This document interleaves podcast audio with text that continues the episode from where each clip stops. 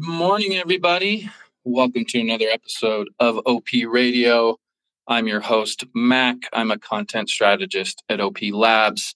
I have a very special guest here today, a very interesting person, a fellow optimist and a colleague at OP Labs, the wonderful Mattie. Good morning, Mattie. How are you today? Good morning. All right, I'm going to switch my Twitter bio to that. Like maybe it's Julius Caesar style, that it's colleague, interesting person, and there's an optimist. Good morning. How are you? I'm I'm doing really well, thank you. We're off to a, a great start on this fine Wednesday.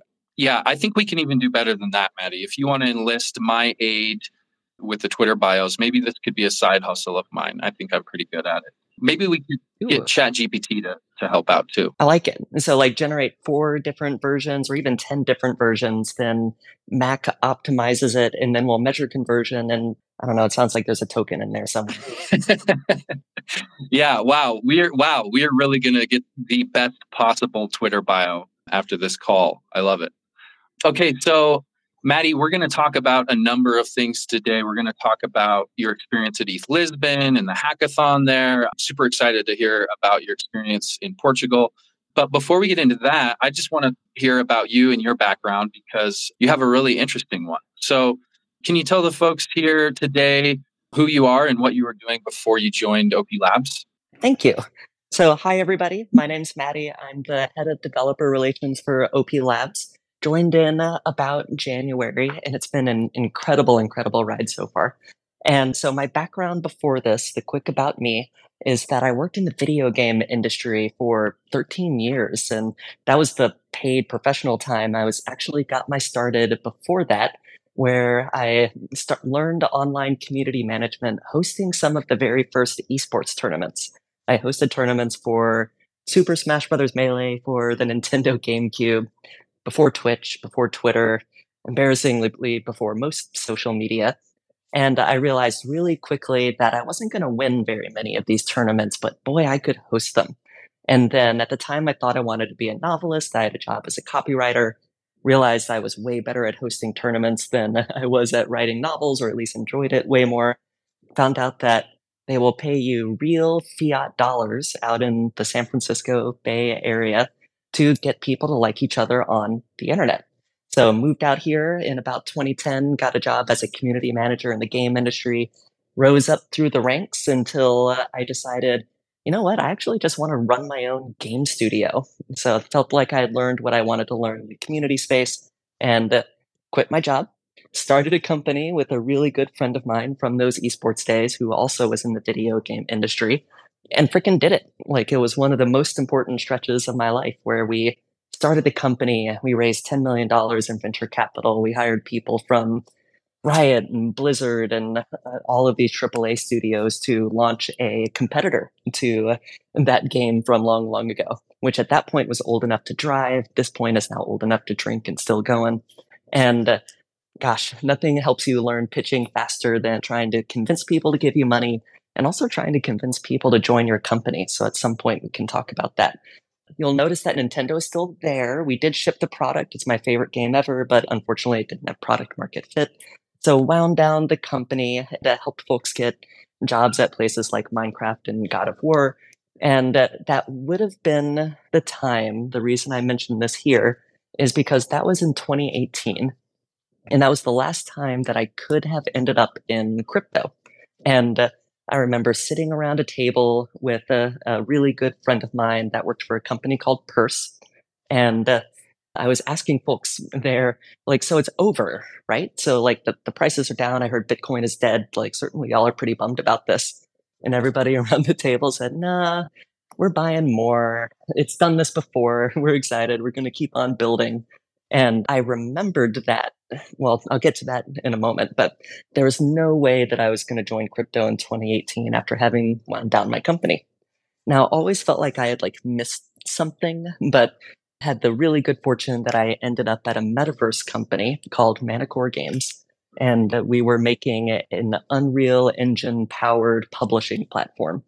And this being crypto and Web3 adjacent, that meant a couple of years later, I had uh, permission to tumble down the rabbit hole That gets us to about 2021 when I started digging into it, joined a community that means the world to me called Boys Club, which is a women in crypto community.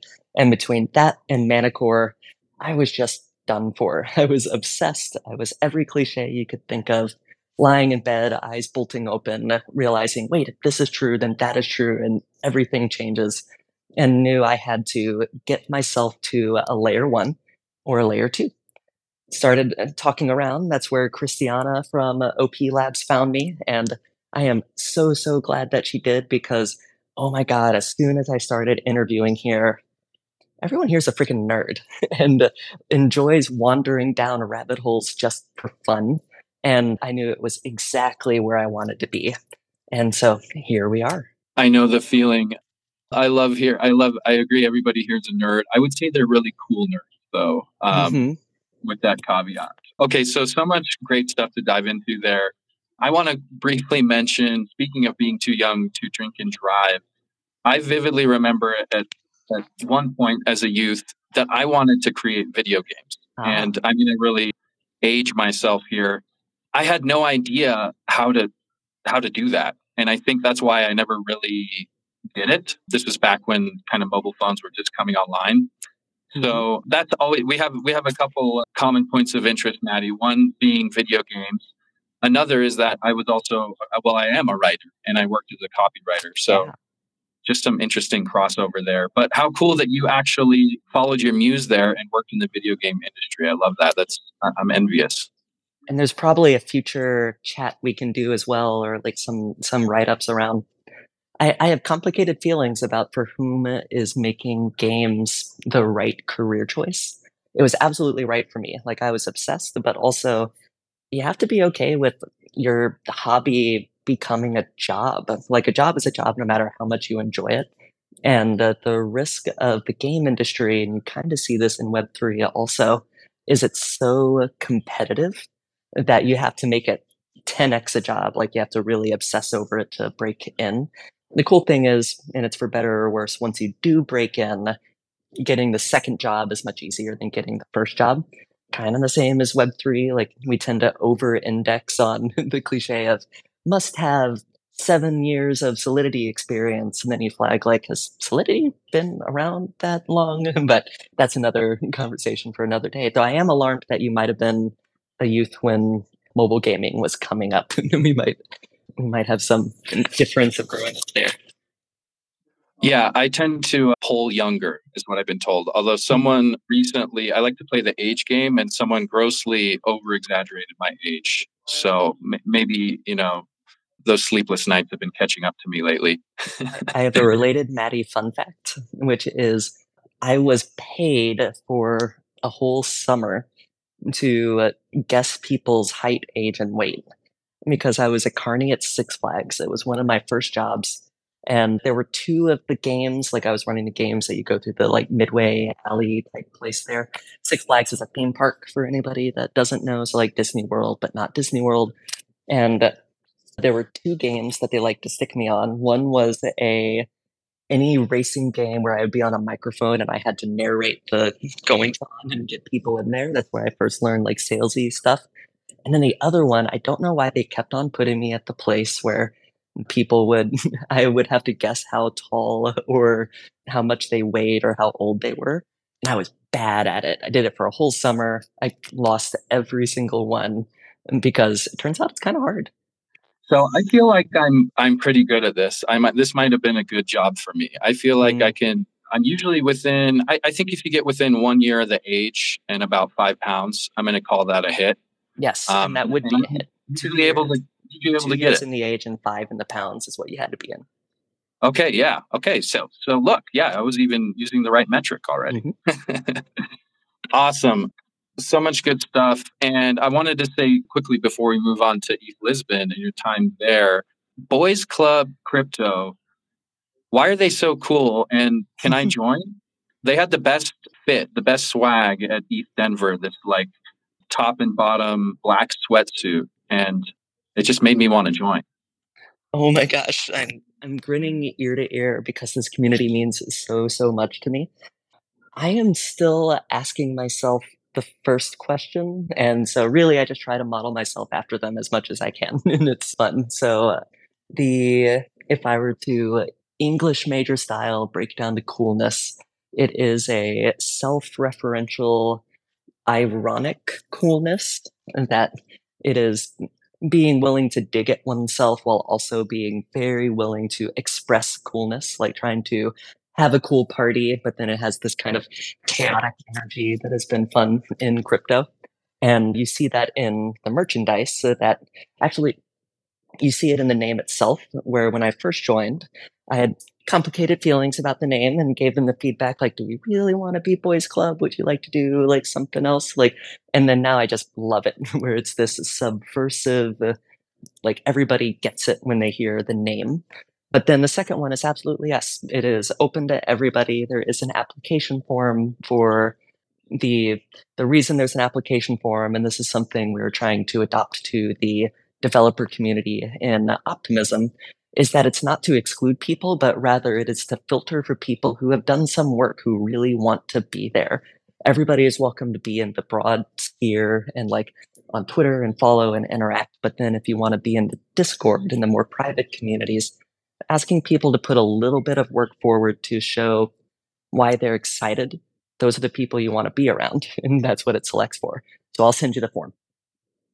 Love it. Yeah, I'm definitely going to apply. And whoever's doing like the branding and the comms marketing at Boys Club, keep it up. Shout out to you. You're doing a great job. I think the the hoodie that I was describing said DeFi Daddy, if mm-hmm. I'm not mistaken. I That's thought it was I thought it was great.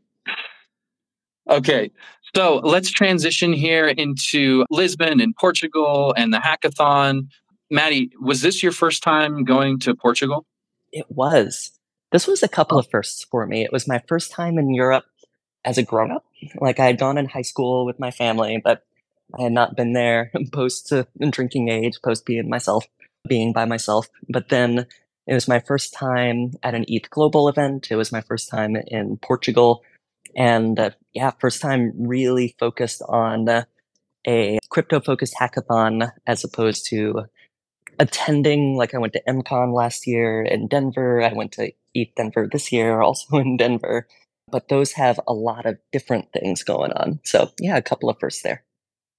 So I'd love to just hear your first impressions of the place. There seems to be sort of a critical mass accumulating there with mm-hmm. digital nomads and a lot of people in the crypto space.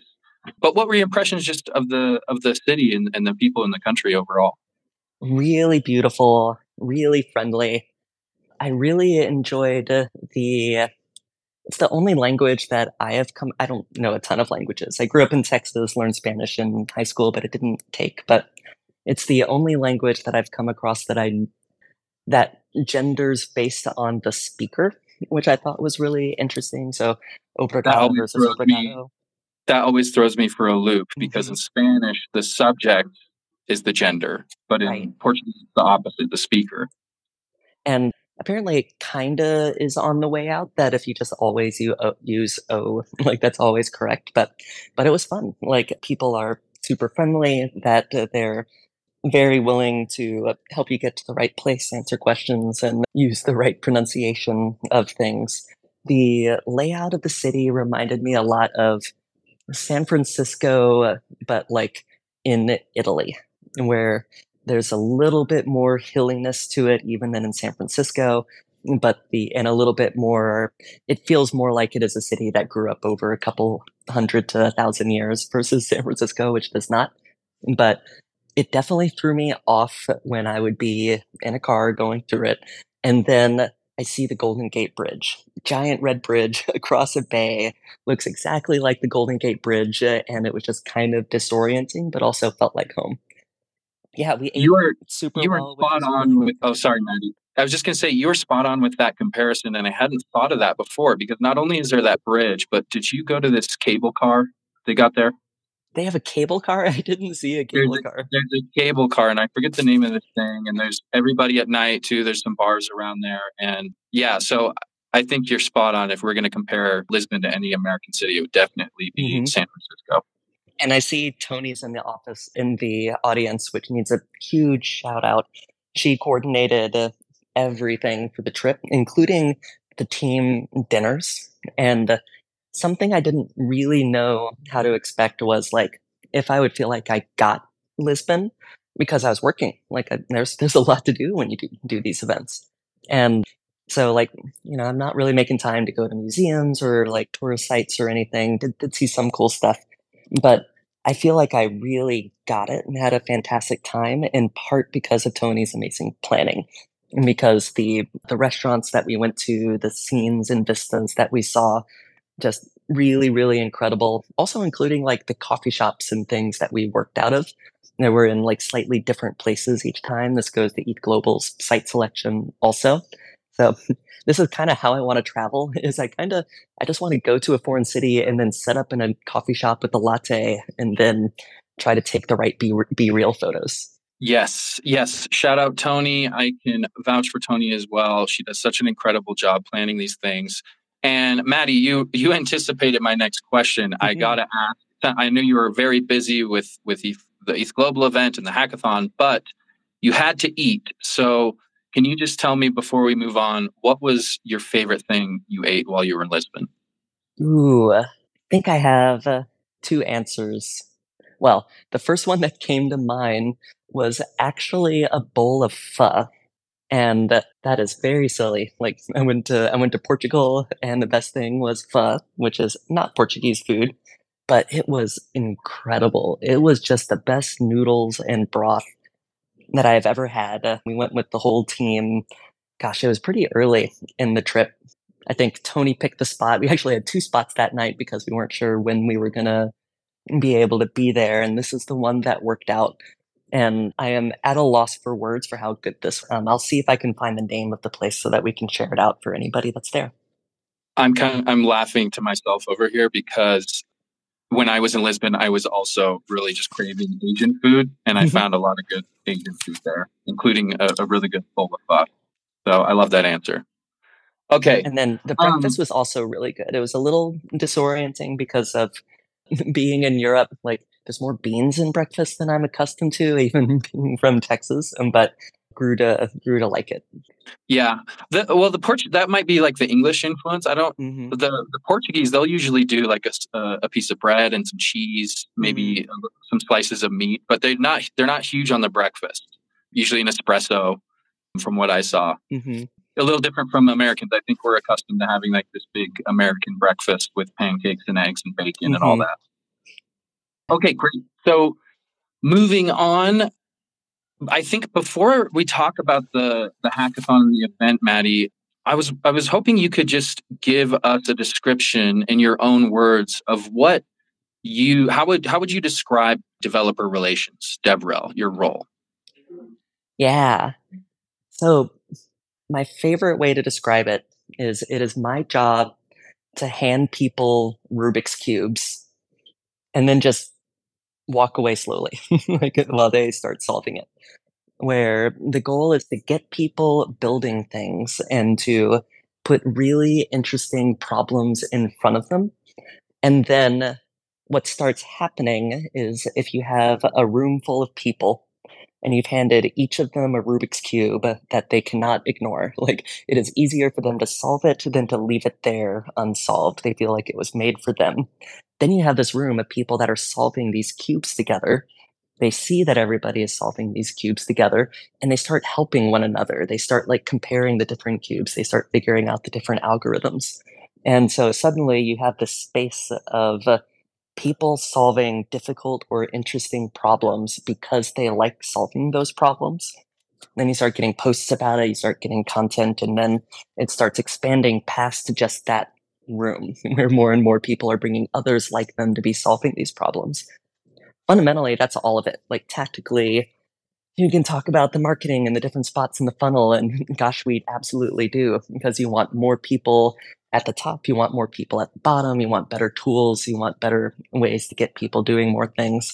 But fundamentally, it is taking an interesting problem, putting it in front of a person, saying, "Here, this is this is yours. Wouldn't you like to solve this?" And then they have so much fun doing so. I love that metaphor. Just let their their curiosity take them where where it will. Yeah. Um, so actually, I can I can riff on that a bit more too. Yeah, where the a, a thing that a lot of people get wrong about community and uh, developer re- relations is community management with much better ROI metrics. You are building a community of people who are driving a bottom line, and that is awesome. But a thing that people tend to get wrong about community is they skip to the bottom line. They think that people want to do things for money. And money is important. Money matters. Money changes lives, but it's an end step. It's the third thing that people care about when they're building something.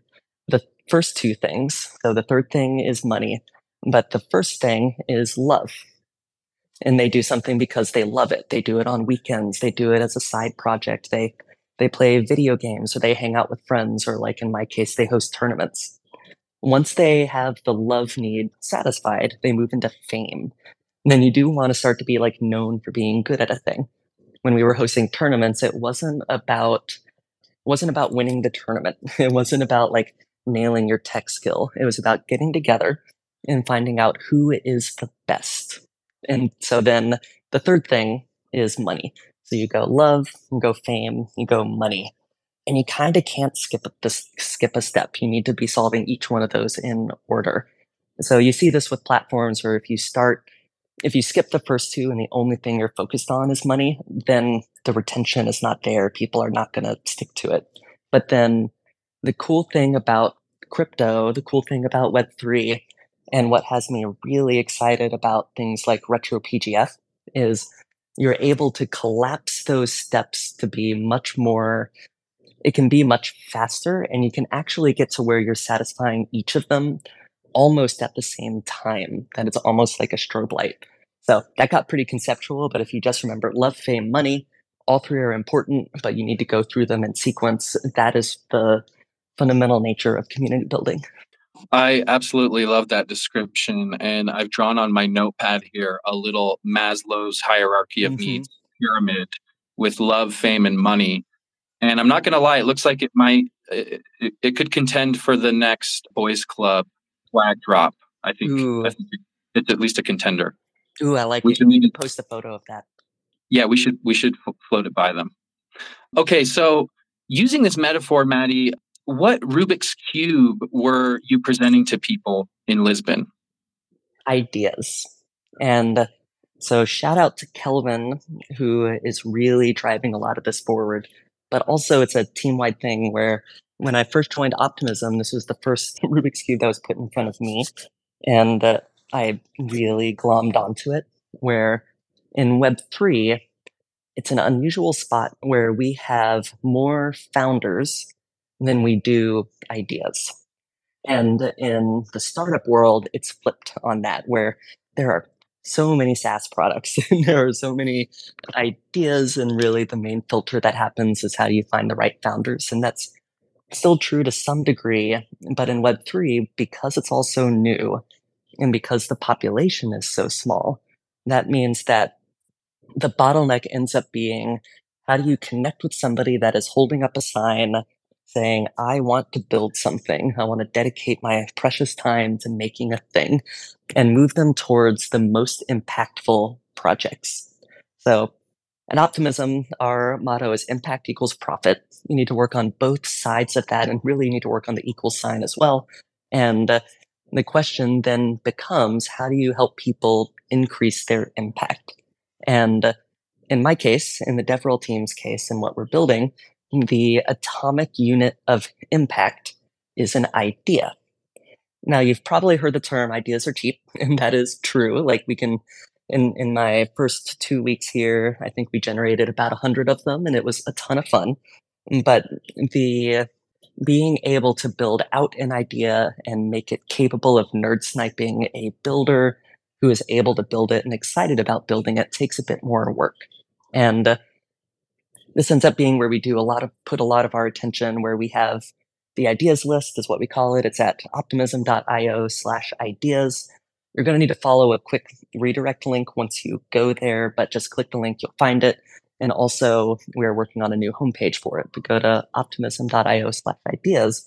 And this is where we're collecting ideas and specs for things that people have said they really wish existed that if you build it, your odds of impacting the optimism community and growing it are higher. Now, I have to be careful because I I cannot guarantee retro PGF funding, et cetera, et cetera, et cetera. But what I can say is that this is a very curated list of very interesting and impactful Rubik's Cubes that people can focus on. So in Lisbon, we were putting this to the test. We've been putting it out there, we've been marketing it, and uh, it actually worked where we had a, a well, I can come back to that when we're talking about the prize winners. But another example of where this illustration uh, of how we can put things in front of people that are really interesting are we started building a social graph of all the hackers, giving them attestations and building an identity layer at the hackathon. So I touched on a couple things there. What what is the most interesting rabbit hole for us to go down through that? Well, I have I wrote a note here while you were speaking, and because I was going to say, yeah, we there's this cliche that ideas are cheap, you know, ideas are a dime a dozen. But what what I liked about what you said is that it sounds like not all ideas are created equal, right? So there's a difference right. between you know any given idea and one that's been really well thought out and thought through. And it sounds like this ideas list are the, the quality of these ideas is a lot higher. Right. And the support and the follow through and uh, I have a quick aside where, Mac, I think you watch sports. Am I wrong on that? Actually, I don't. I'm not a sports mm. baller. Um, are but you please, familiar with? Are you familiar with Moneyball? Yes, yes, that's the, where they brought like the statistician onto the baseball team, right? And he improved right. the he improved the team using mm-hmm. his his nerd skills. Right, and there's something very specific that he did, and it's interesting it, it is interesting to look at now in how it's wrong and how it used to be right because something else was wrong. And so I watch a lot of sports. I'm from Texas. I root for every Dallas team. Yes, that includes the Dallas Cowboys, and I will not apologize for it. But something that I always really liked about this is for the Oakland A's, the manager realized uh, that the market inefficiency was on base percentage on base percentage means that you are getting on base no matter what. like it does, but it doesn't matter how. So you might be getting on base by hitting the ball, but you also might get on base by walking. And at the time, the baseball community really undervalued walks. So they found out that simply by looking at players uh, for not just do they bat 300, which would be good, but do they get on base by walking a lot? They were able to snap up players on the cheap and build out a very good roster. Now, the thing that happens in a PvP market, and you see this all the time in Web3 as well, is eventually word gets out. The market inefficiency changes. So these days, if you're trying to, if you find yourself general manager of a professional baseball team and you're trying to build it up by jumping on all of the players with a great on base percentage, you're just in the middle of the pack. And in fact, you might be overvaluing them because that has changed. For a while, it was good to be valuing uh, international players because they were undervalued. And so this is constantly shifting. How does it's like, um, it's like uh, a, it's like he discovered like a market inefficiency almost right. where these managers everybody wants the uh, the player that can hit these home runs but really at the end of the day if you're getting on base you're you're gonna you're gonna score points right Exactly. And the reason I bring it up here is because the moment everybody is talking about a thing as though it's definitely true, that's when it's good to see if there's a different spot that you might be able to apply pressure. so that's how I think about ideas right now.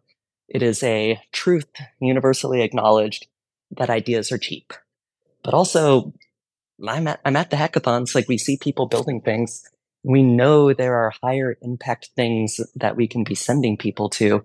And so, what if that truth is not true anymore? What if while everybody else is focused on simply trying to go for sheer, mm, excuse me, sheer number of, uh, say, developers or like AAA gaming studios, etc., what if the place where we can be the most different and the most impactful is the idea, is the nerd sniping, is the Rubik's Cube? And so that's what we're doing. We want optimism to be the place where if you come hack here, you will work on the most interesting things at the frontier of Web3 and the and the new internet.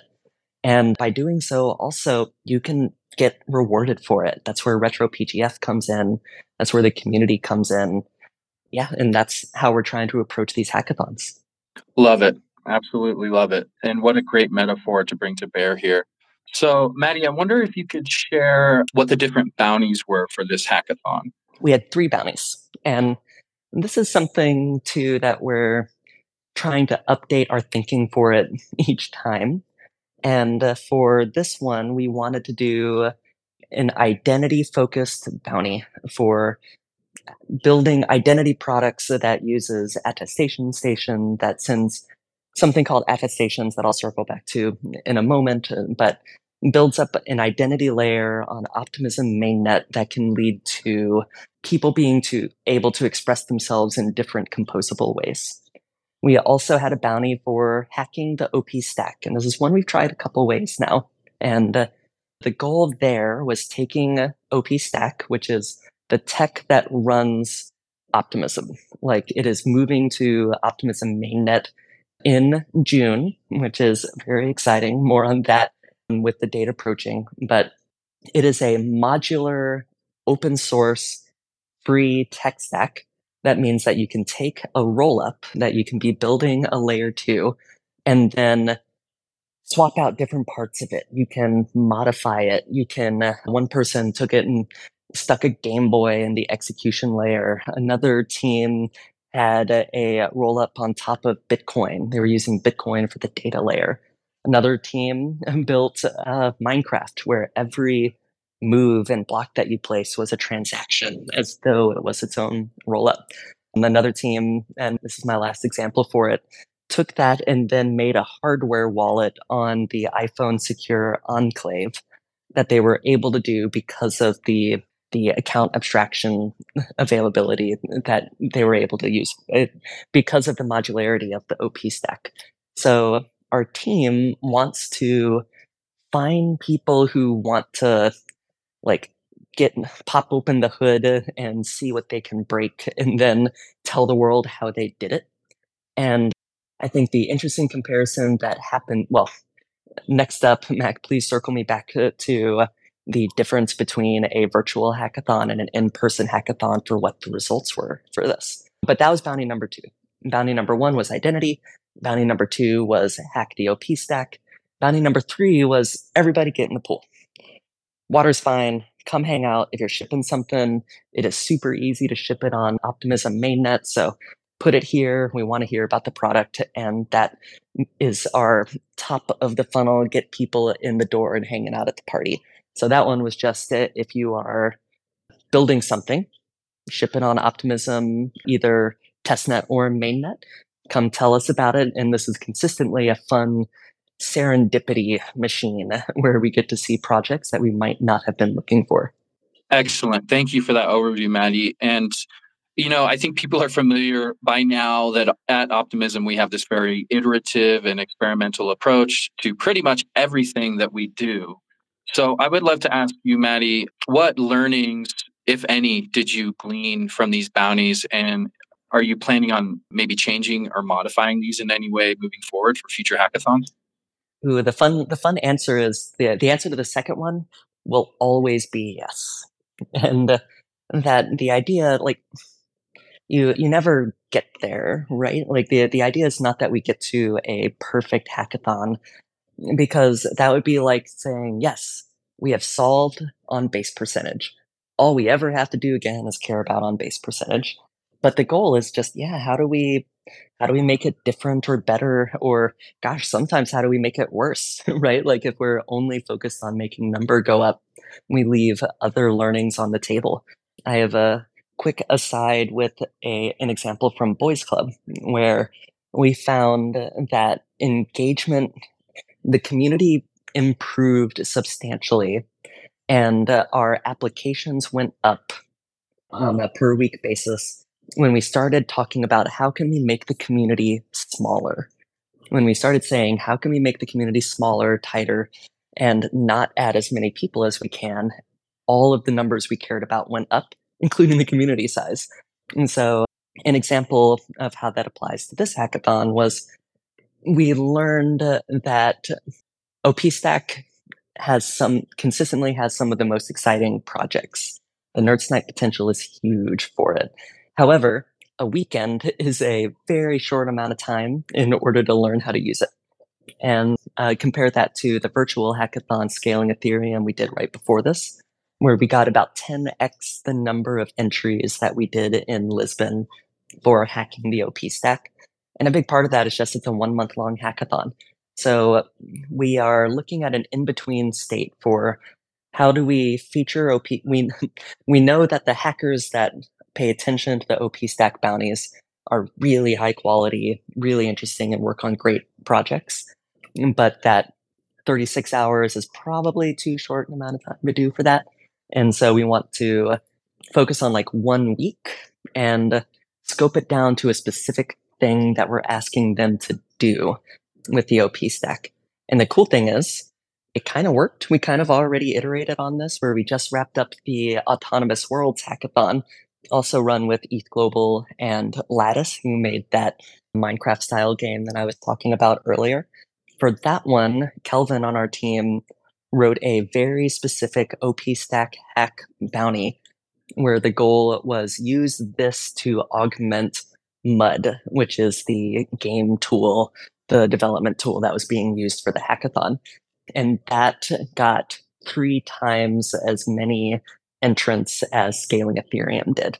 So same type of thing. So the comparisons. So ETH Global Lisbon had 10 times fewer compared to scaling Ethereum, which had three times fewer compared to autonomous worlds. And so we're, now we're looking at what do we do for the next one, which is in Prague in two weeks. If anybody's going to Prague, where we're going to try to follow that scaling Ethereum, that autonomous world model, scope it down on a specific use case, and then see who we can snipe in Prague. Yeah, face value, it just intuitively makes sense that if you have a much longer window for applications and you open it up to anybody, regardless of their geographic location, you're going to get more applicants, you're going to get more people participating which begs the question, Mattie, I'd love to ask you, like, what do you think, what was your sense of, you know, when you had boots on the ground in Lisbon? Is there something that these physical hackathons can provide that the virtual ones are not able to?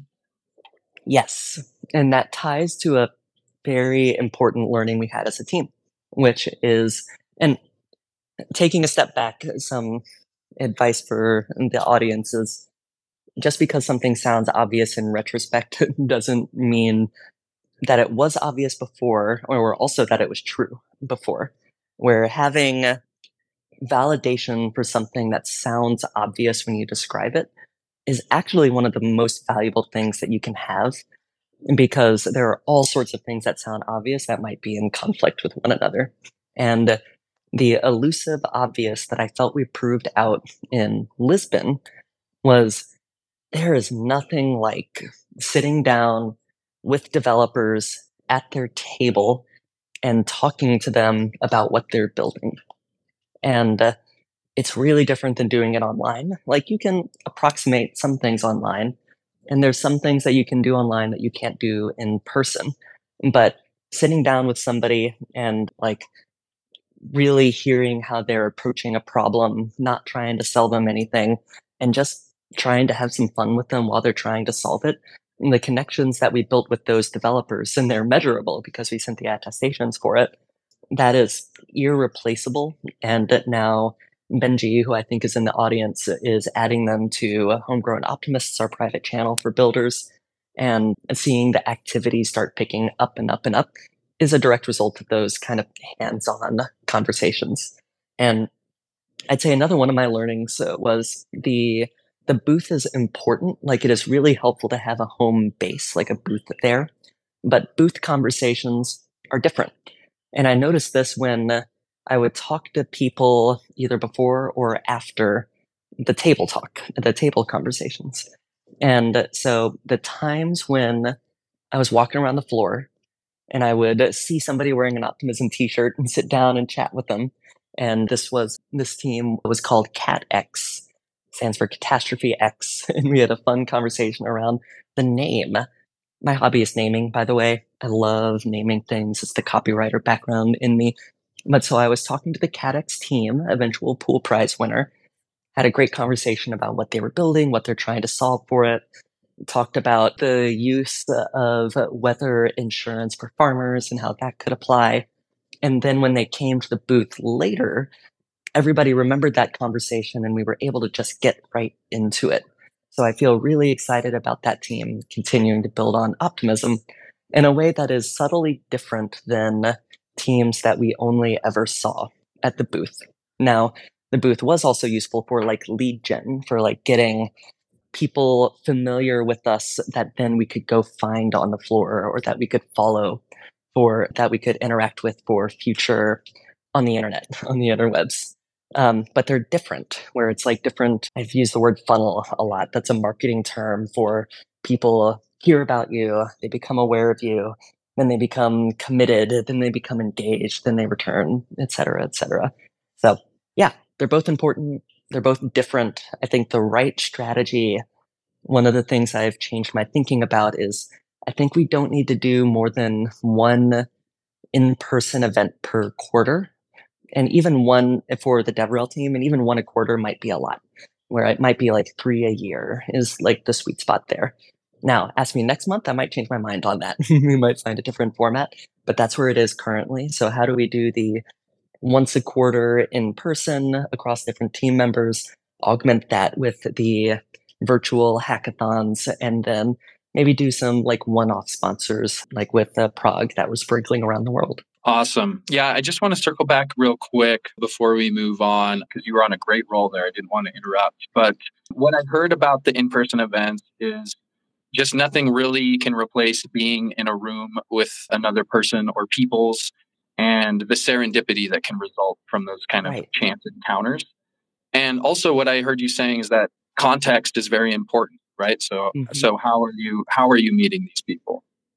Yeah, and I think I have a couple things to elaborate on there where part of it gets back to the the Rubik's cube metaphor and the people the room full of people Rubik's Cube metaphor, where having everybody in a space doing the same thing is really, really powerful. Partly because you can just say hi to anybody. Where if I'm at ETHDenver, it's a little bit harder because it's a consumer focused event for me to talk to anybody because you might be there for different reasons and that's okay. It's just different. And at this Lisbon event, everybody was there was there for the same thing. And so being that kind of shared camaraderie that is baked into it, no matter what chain you're shipping on, no matter what the thing is that you're building, we're all there for the same thing. The other one is something that actually reminded me of like the work from home shift where I love work from home. like I am I am an internet denizen, getting people to like each other on the internet. That that is my jam. So work from home means I can hang out with my cats all day. I can build out my setup. I love it. But I miss walking down the hallway, seeing a person, saying hi, and then hearing what they're working on. Like there just is a different kind of set of interactions that you can say, "Oh yeah, I meant to like chat with you about this," or you hear about something that you didn't know about before. It is not easily replaced by sending somebody a Slack message. And hackathons run into that too, where being able to, like, I had a really great conversation with Lens. And so Nader on the DevRel, t- leading the DevRel team over there, because we were both there and crossing paths and we follow people on Twitter, had wanted to say hi for a while. We got to say hi. We had coffee. We had a great conversation about how to structure these teams and how to build things. And so if one of us had had to do the activation energy of, hey, here's my Calendly, like would love to catch up, it's just different. So having your portfolio built up that you can optimize for that kind of interaction over time, it, I think is the way to go. Now, yet another thing that you had asked in that question, can you bring me back to that? I forget about that. I wanted to say something else though, mm-hmm. which is which is that the, the we might get there eventually with the metaverse. Maybe we we will get closer to approximating meat space, but we're just not quite there yet. Ooh, and I, of course, have. Um, I am so excited on the future Twitter space to talk to you about the metaverse because I have opinions on it. And yeah, yeah, kind of. It's gonna be it's gonna be different, but yeah. Yeah, we'll we'll maybe save that rabbit hole for the next one. Mm-hmm. And fortunately, we're we're planning on having you again on OP Radio in the future. So let's let's leave that for now because I, I imagine that could be quite a deep rabbit hole. How about we Circling talk about back, some winners? Yeah, exactly. That's exactly where I was headed. So we had these different bounties. We had the the attestations, hack the OP stack, deploy to OP mainnet. I think you have some great stats to share from the event. Do you want to tell us how that went? Yeah. So optimism entries, one of the things we look at is the percent of total entries. And one of my mantras is that quantity leads, or one of our team's mantras is that quantity leads to quality. Now you have to care about both. You need quality measurements and you need quantity metric measurements, but looking at which numbers you can move, I like vanity metrics. I like having a large number of people that are submitting projects and are participating because that increases our serendipity factor. I think ETH Global had 650 hackers and they submitted about 183 projects. And uh, of those 183 projects, 42 of them were on Optimism products. I was excited about this number. That means we had about one in four of all entries were on an Optimism product. And then something that also made me excited was in the finalists. So the top 10 of the top 10 finalists. And so ETH Global, a thing I really like about them is while I am very competitive, they are very purposefully not about winning. Now, they do have a top 10, but you'll notice they don't have a first, second, and third. So if you make it to the top 10, you're awesome. like that's the main thing that you're shooting for. So of the 10 finalists, three of those were on Optimism products. So we were one in four of all entries. We were one in three of all finalists. And I want to keep on increasing both of those numbers. So if we're overrepresented in the finalist number, that signals to me that the the pound for pound weight class thing is trending in the right direction. And this yeah. goes, Mattie, this goes back to what you were saying about optimism being the home for these just people building on the cutting edge, these really innovative, interesting builders. That's right and uh, with the and how that was represented in the finalists. So the three finalists that were there. the interesting thing is what is impactful for the optimism community might be different for what's impactful for the wider Web3 community. So one of the ones who won a pool prize and also a top 10 prize was a team called Credential Corgi. And this is by a fellow named Trevor, um, I believe at MIT has won some pretty heavy duty hackathons. So, Trevor, if you're listening, we're excited to reconnect. I have your info and I need to introduce you to Benji. Also, corgis are awesome. I had a corgi when I was growing up. I had a corgi right before I moved to San Francisco. My mom took decided to take care of the or offered to take care of the corgi while I was uh, getting settled in the Bay Area and they fell in love with each other. They were just perfect for each other. So mom ended up keeping the corgi and it was perfect. But anyways, Credential Corgi was a a ZK proof system for medical information that used attestation station. And this is something that gets pitched often, but very few teams are actually able to like do the product and mathematical work to make it interesting, to make it work. So major props to Trevor for making that happen. And uh, I want to key in on this for a moment because this is an example of how simply chatting with a person really matters. I was sitting in a a room filled with cushions next to where you get coffee, and I was drinking my coffee and answering email in this room full of cushions and somebody walked by and just said hello. And we started chatting, and it was a great conversation about what are you building, but also first time in Lisbon. And uh, gosh, we must have talked for 20, 30 minutes. And that person was Trevor. That's why I remember Trevor's name. That's also ultimately what got Trevor cited that as a reason that he shipped on optimism. Because remember, this was a pool prize. It's what got him looking at Attestation Station. So those kinds of conversations in places where people aren't necessarily expecting them because when they come by the booth, they're expecting to be sold something. It's just really, really powerful. And I am so excited that this person was represented both in the top 10 and in the pool prize. The other one, uh, so there were two other top 10s. One was Peer Match, which is a Tinder for hackathon developers. Not in the you should date each other at the hackathon sense, but in the how do you do team formation. This is another one that it's an interesting idea because of how often it comes up. Finding teams is clearly not a solved problem yet. And uh, Peer Match did it in a really interesting way that is building up identity on chain in a way that you don't have to reinvent the wheel every time. You don't have to reinvent the dating app every time.